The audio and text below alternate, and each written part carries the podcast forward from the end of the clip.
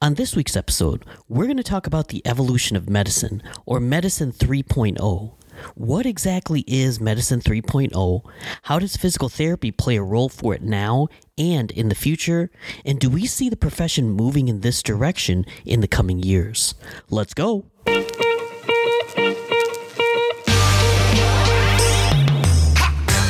Welcome to the Sports Rehab Lab podcast, where you'll hear real talk from real clinicians who treat real sports patients.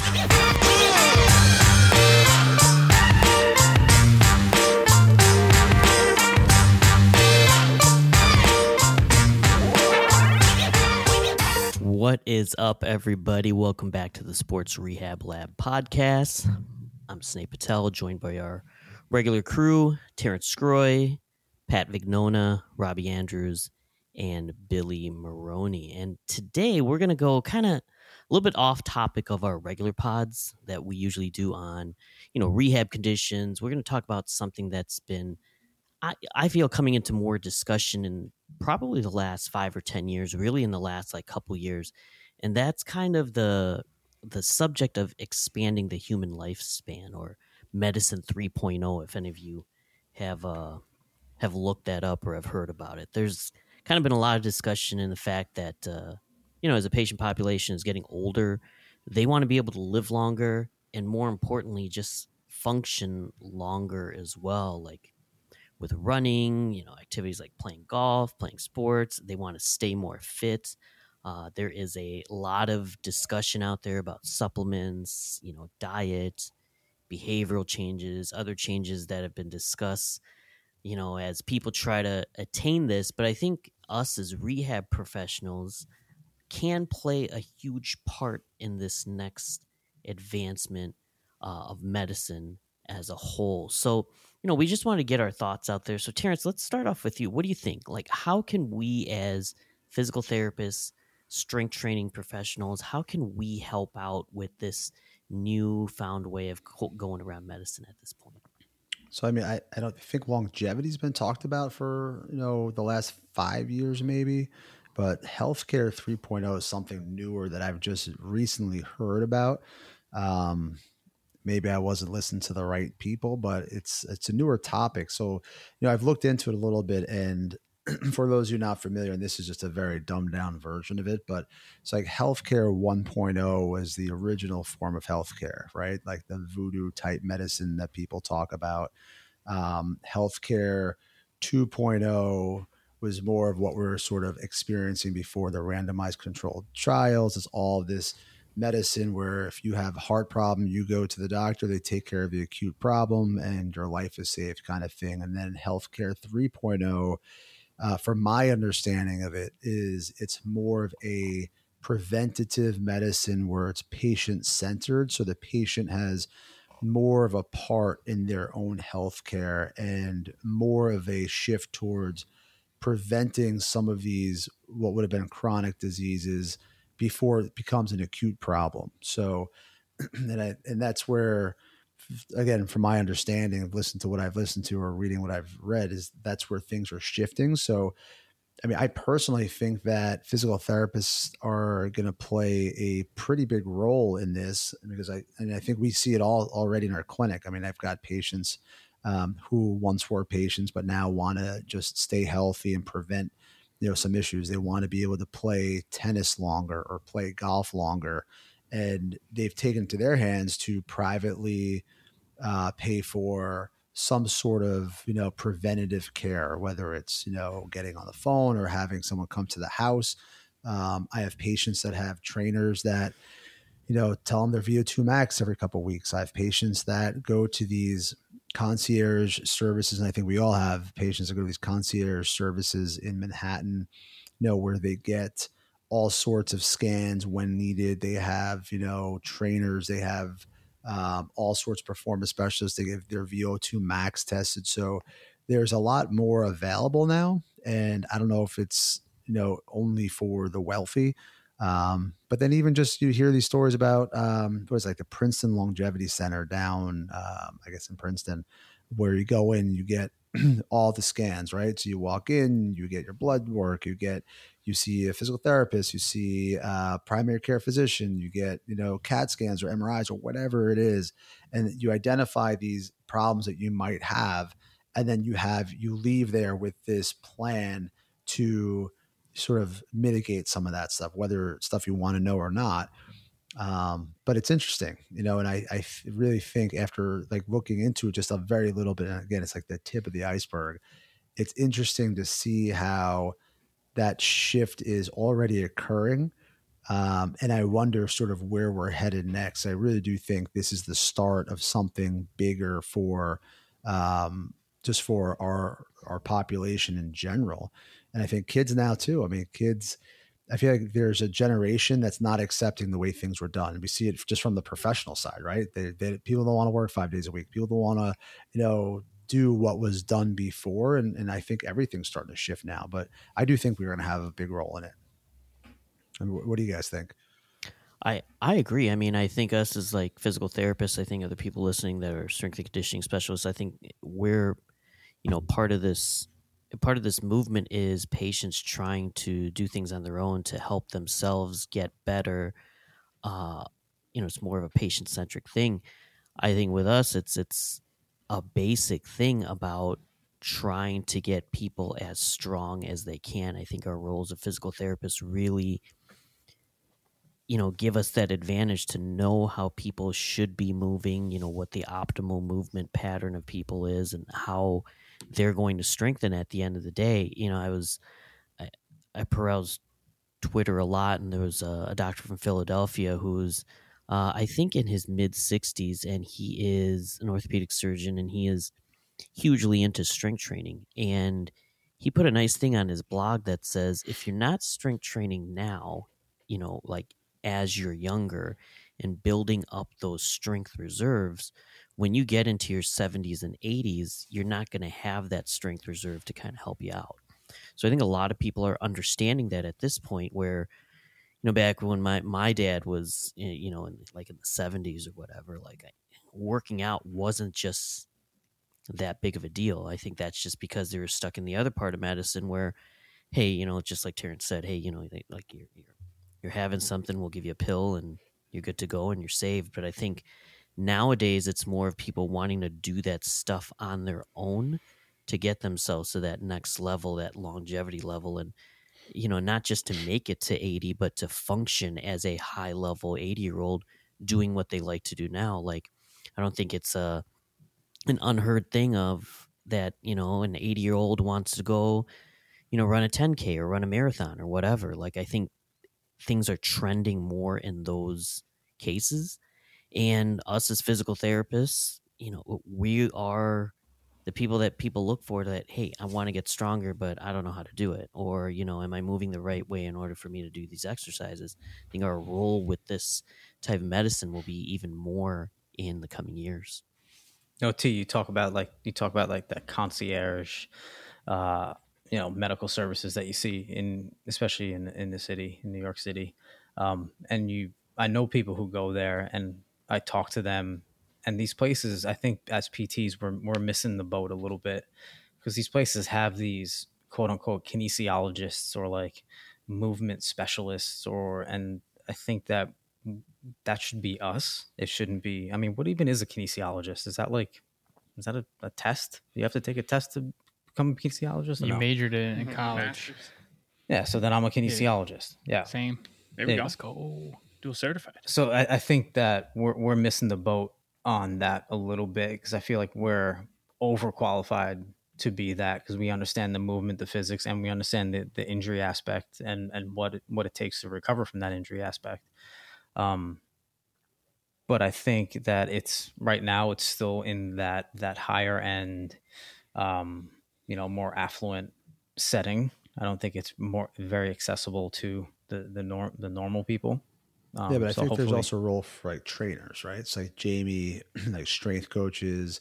And I think that's separate from us, where, yeah, there's going to be a little bit of a gray line. But to your point, if someone has surgery or if someone has an acute injury, we are the ones that can help get you to the point where you can go back and play your sports or whatever, do whatever activity you want to do. But But then from there, it's you've got to figure out how to maintain that. And yes, we can help with that. There are strength trainers, kinesiologists, kinesiophobists, or whatever they want to call themselves, physio, physios, whatever. Easy. Yeah. So, yeah, I, I mean, I think so. We're people are living longer now. 150 years ago, people lived to their 40. Now you're living to your 80. But I mean, the point that other people bring up is has the quality of life doubled? The and the answer is no, because you're living longer, but people are in pain as they get older and they're not taking care of some of their orthopedic issues potentially there's balance issues strength issues all of that and that's where i think we can come in.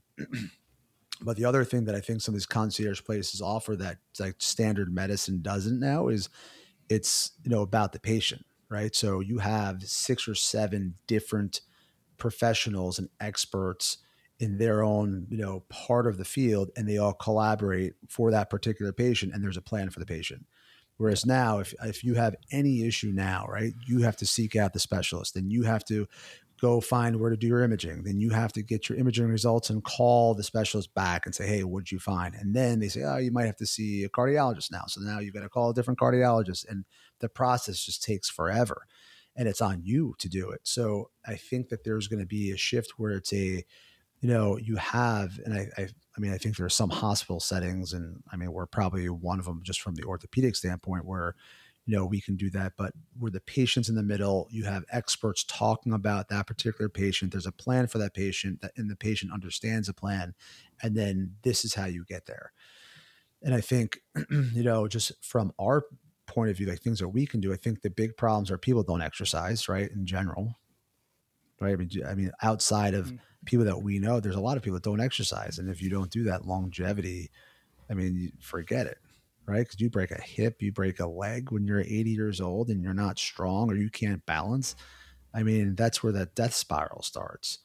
Um, on top of that, right? So people don't sleep enough, but now we have all these different ways to track sleep. You have, you know, the Whoop or you know the wearable devices. Um, so and everyone talks about sleep and i mean none of us get enough sleep right? Because we're in the clinic working out at five o'clock in the morning.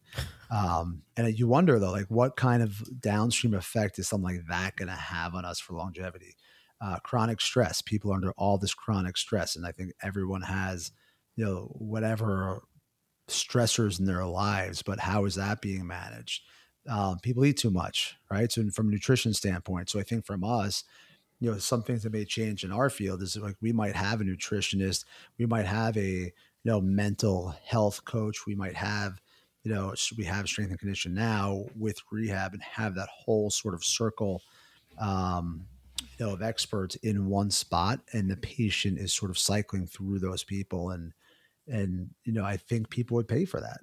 I mean they already do in slowly, the city. Yeah yeah, I think you're slowly starting to see that. Like you do see that some, you know, like we see it in the city where there are places where it's like, oh, we have a nutritionist here. Uh, we, you know, with us, we have a strength and conditioning specialist. Like, oh, we have someone who works with mental health. So, you know, I think that things are slowly changing to that model as well. You know, it's just right now, how accessible is it to everybody? Like, how is health insurance going to going to change for that as well? Uh, I think you know again with us, I think our role in this whole new trend of medic medicine that's coming out is to help with that preventative part of that medicine. You know, traditionally PT has always been, hey, you're going to come here because you've gotten hurt or you have pain. You know, it's still I know a lot of us advocate for the point where, well, why do you have to come with us right when you have pain? Why aren't you coming to us before that? You know, to make sure that you're, you know, you get a yearly physical to make sure that internally you're looking okay. Well, you know, where is the yearly uh, physical therapy physical where you're just making sure that you're functioning on an optimal basis? I feel like as we start to progress in medicine, that that will be something that progresses with physical therapy as well. But then what do you do when you're out of pain? That's the other thing, right? Yeah. So then we have people that come back. So you're done with us, you're done with your exercises, and you stop doing them. And then you come back because something else bothers you, you forgot or you didn't do something. So yeah, I think it's continuing with all that. And then, I mean, some of the big predictors of longevity now are strength and VO2 max, right? That's what everyone's talking about. So, you know, why couldn't you come in and get a strength assessment, a VO2 max, um, and maybe even like heart rate variability, like hook them up to like an EKG and do heart rate variability and just get someone's or have some formula where or even a movement screen, right? Have someone come in, do a movement screen, do a strength test, do your VO2 max heart rate variability, and that could be a predictor. Throw it out to Chat GPT or some other AI software and say, all right, your predictor of longevity is X, or this is your score. Um, but I mean, that's sort of where I see it versus you come in, you have anterior yeah. knee pain. Here, here's your exercises. Take a paper sheet um, and go do your stuff. I mean, it's it's already become more customized than that, but I don't think that we're at the point where everybody collaborates yet. And I think that's, I mean, it's not our fault or it's not the therapist's fault around the country. I think it's just the system's fault where you know it's you have to see volume depending on where you at some more than others and you have to get you know this in and you know right now we're working for to get everything medical records and you know that's the concern is we're almost it does feel like we're treating a computer sometimes because you're trying to catch up on your notes and i think this goes for every medical provider that i've seen in the last like five years whether it's like a primary care physician or like a then whoever it is i mean that's sort of what it's felt like and i think patients definitely feel the same way sometimes, but it's not the provider's fault because that's just the the strain of the system. But then I think that adds to like the chronic stress because you're trying to like take care of everyone and we want our patients to get better. And that's definitely what I'm thinking about when I'm treating them. But then I'm like, well, I want you to get better, but I also need to make sure that these notes are done that I'm doing this and I've got everything else that I that's going on. It, it becomes tough. I, I, right? I completely agree. I think I think it is no, like a, a kind of a you know the system is kind of broken. It's not an efficient system at all. You got to see this doctor before you see that doctor. You have to wait six weeks before you get an appointment with that doctor. You got to wait six weeks so you get an appointment with with the physical therapist. Um, so nothing's really practical for it. Um, but you know, I I agree. I think they're you know, I'm hoping we're moving in that direction. I think it's going to take a really long. Insurance model is ever going to really support that. Um, but I think that's super easy to really do, like to you know your insurance company covers time realistically before you see any real change um, i almost think like people have to almost demand like this starts to happen because i don't think you know the normal a physical not just with you know with the doctor not just your blood pressure cough twice type deal it's you come in you get a strength assessment you get a movement assessment analysis um, you know maybe hook them up you do get their vo2 max like you said and we say hey this is where you're at you know, here's some ideas of ways that, you know, uh, maybe some exercises or some activities that may be beneficial to you that fit what you're looking for. Um, and I think is something that I recommend or I suggest. And I think that's more than fair. Um, but I think realistically, it's would take a long time to, to get to that, unfortunately. No, I was just going to add on. I was going to add on that too. I think one of the big things T said early on, because I, I hadn't been familiar with this concept, but two of the things I, I wrote down were just like early detection and prevention and personalization. And I think as technology evolves, like you guys said, with movement assessment and strength testing, and I don't see why this stuff just can't be done in a, a standalone testing center in some sort of way. And then with the power of computers and AI, and it generates here's your profile, your movement profile. These are things you may be at risk for knee, back, hip pain based on your movement. And then here's how you want to attack it. Go see this profession or do this program. So I think as technology evolves, again, it'll be scaled to the the higher scale client or patient first because when things are introduced, it's usually expensive. I was going to say it's going to take our jobs. Eventually, this stuff can it may, it may replace kind of some of what we do, uh, maybe not everything because there's there's a there's a rehab role, but I think it can um, be a standalone type thing where it, it guides people to the care that they need in a way that is individualized and personalized to them. I, think we're going to have a very valuable role. I mean, I, I just think that from the rehab side, right? You, I mean, think about people as they age, right? And they want our patients want to play sports. When I retire, you know, in 90 years now, where I'm going to want to play golf, right? I haven't played golf once this year, but I'll blame kids sports on that. But still, like you need the, the what are the basic requirements for movement? Like there's screens. Can you stand on one leg? Can you balance? Right? Can someone balance? And it's a lot harder for some of these older patients than you would think you know can you squat? Like can you do these very basic can you t- twist right? Just like this sfma right? I mean or just a simple movement screen like that.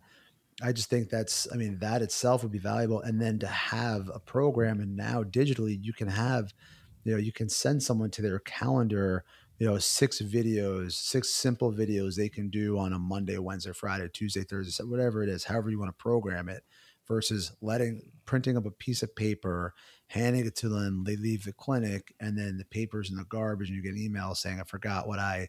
What what you gave me, and then you have no idea what you gave them because you've seen seventy five patients since then. So I just think there's such a better way to do what's being done. And to your point, yeah, it's probably going to be for you know the higher, you know, the the people in that higher socioeconomic class right now because they will pay for it and they're already paying for it. Um, but yeah, I, I just think that that's that that's the shift. Like it's happening, and I think that we need to figure out what our role is and then start sort of you know mastering our role or, or tweaking our role within that because you're going to see more and more people do it and even over the last five. I mean, Patrick, how many people, how many of your patients, you know, over the last five years have you know gone to these concierge services just in the city? I mean, I, I five years ago I never even heard of them, and now I feel like I hear about it at least once a week. Yeah, no doubt, and it's uh, it's it's that, that higher socioeconomic, like you said, and Robbie you know breezed over it but you hit the nail on the head because this won't become a real thing until insurance starts recognizing it and, and paying for it. And then the the higher volume of the normal people can start getting it. Because right now it's it's not financially feasible to to do that at the at the the large scale i just think for health also there's got to be that whole the whole team involved i think nutrition is such a big part of it and then sleep I mean, people don't. I read or I didn't read it. I actually listened to an audiobook. I think it's called "The Why We Sleep" and the science of sleep, and it's amazing. After listening to that, that it is good. unbelievable how important sleep is, and no one, no one ever. I, I, feel like we're talking about it more now, but it's something that should be focused on. I mean, people need to sleep. Like the amount that happens just from like a neurodevelopmental standpoint and what happens in the brain, and and almost like it's unbelievable. I mean driving sleep deprived is worse than driving intoxicated, right? Which is wild. Right. And like, isn't it something like if you don't sleep eight hours a night or seven hours a night, you're like 70 times more likely to have Alzheimer's or Parkinson's or something. Yeah, because at night, well, that's what they say. I mean, they say it's like uh, I think Peter Attia says that you know the like the channels in your brain. I'm going to completely butcher this, but you know, think of it like the New York, your, the channels in your brain, like the New York City streets. And at nights, when you sleep, it's like those street cleaners come out and clear those pathways, right? Which allows just like mental health and like the neuro developmental whatever happening happen. So sleep is so important. And then nutrition, like what kind of nutritional supplements should we be taking now versus later? What can we take now to help us later in life? Like those are things people should know about. I mean, those are things I'm interested in now heart rate variability. Where should we be exercising? Zone two, zone three, how long? Like for the standard person that's uninjured, I think all that education is so important to prevent the problems. It's kind of like you said, it's a whole team effort. You know, how many times have you seen a cuff repair Terrence who can't go to sleep and it just hinders their overall recovery. You know, you're doing everything that you can, but you know, it's it's other things other than what we can provide that team can provide that that's going to help these people out at the end of the day. You know, maybe that's why people are going toward this cash based service where they're like, hey, listen, I can do this for my patients because it's a cash paid service. But again, I just think that for the regular population, I, you know, as the paradigm shifts, this is something that will shift at the end of the day so that more people are able to able to get the stuff that they need. Sports Rehab Lab Longevity Center. That's good. That's good. Longevity Center. Did you guys, total side note for a quick second. I didn't read the study, but any of you guys ever read that study? It just came out in the last couple years on uh, grip strength and longevity. No, no, I haven't read it. What, what I do know is I have this the best grip strength in the clinic. But go okay. ahead. Pretty let's, sure. Let's didn't I beat that you like fact. two weeks That ago? is a fact. And what we'll do is we will test our grip strength tomorrow in the clinic. We'll put it on Instagram, and I will show you that I have the best. Bro, you can't you can't even pick up a forty five pound Wait, for, plate. For, you, for, uh, you, can't, you can't pick up a watermelon. Water, you can't box jump twelve inches. I can't get your so feet off the jumps, ground. It's more of a fear. The box jumps for me are more of a fear. I feel, like, especially on those metal boxes, I could probably Ooh, get twelve. Eighteen shin. would be tough. I tried to dunk on an eight and a half foot rim in the driveway the other day. I think I tore my Achilles. I'll never try that You're again. six I'll never try and dunk on an eight and a half foot For those of you that don't know, doesn't Terrence matter. is almost seven feet tall. so, Yeah, with my with yeah, with my arms extended, I'm probably eight and a half feet. yeah, yeah. Well, uh, who's uh, let, let's let's go to the hot seats. Who's getting that? You know, I got I got a couple hot seat questions. Let's go around the horn though with hot seat questions. Billy, Yes. any blowouts yet happen for you? I got For your baby, not you. A little bit. Yeah, yeah. It, that's you- that, you your baby did that, blowout? right? No, no, no. I didn't baby it. had him. Uh, who, who's having wall blowouts? and some desk got tagged yesterday. Yeah, I Good job. dodged it. Good You got pooped on? Terrence. Who is your favorite Francisco child? Lindor. Oh, No, he's not your child. Who's your favorite child? my favorite child. Snay. Oh, I- you know, Trying to get the guy in favorites. trouble. Not doing it. Can't pick favorites. They're not They're all the listening. same. Snay. They're not listening. Tough question. Pat, Riley. favorite breakfast food? Come on, really? Bacon, egg, and cheese. Captain Crunch. Bacon, egg, That's and me. cheese. You That's go me. bacon, egg, and cheese Of course. For 100% of breakfast the food? time. Robbie agrees. over a bowl of Froot Loops. yeah. Like thousands Yo, of what if it was Cocoa Krispies No. and you have the chocolate milk left in the bowl? you, you could No, we're not sprinkle talking gold in there. Long so Island a bacon, egg, and hangover- cheese, so or listen, nothing. Long Island. Here, oh, wait, hold on. Here comes the Long Island accent. So we're not talking hangover food, right? So of course, hangover food. I'm having Chinese food for breakfast, and then I'm washing No. it down with a couple I'm sausage not and talking cheese. hangover food. We're talking But- breakfast. Yeah, Pat doesn't have that say- for breakfast. No, No, Pat I has it the- after after he's drank 15 watermelon white claws. White claws. and his wife peels them off the floor. He's like bacon, egg, and cheese, bacon, egg, and cheese. But you wake up in the morning and you open that cabinet. What are you? What are you going eggs. for? Hard boiled eggs. Hard boiled for sure. eggs. Jesus Christ! You're passing on the Froot Loops every time. 100%. What are you, Oh my five? God! I have a handful of for- Froot Loops every time I walk past the cabinet. I've had fruit. that explains a lot two then. Oh, Uh, you're missing out, Robbie. You need Just kids, Robbie. know. Just letting you kids. know. Thanks again, everybody, for listening. Like, subscribe, comment on our face on our Instagram page. Sorry, and ask us questions. We're always happy to hear from you, and we'll talk to you soon.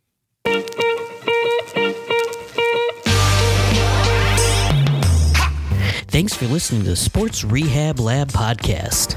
Like, rate, and subscribe, and please ask us questions by DMing us on our Instagram page at Sports Rehab Lab.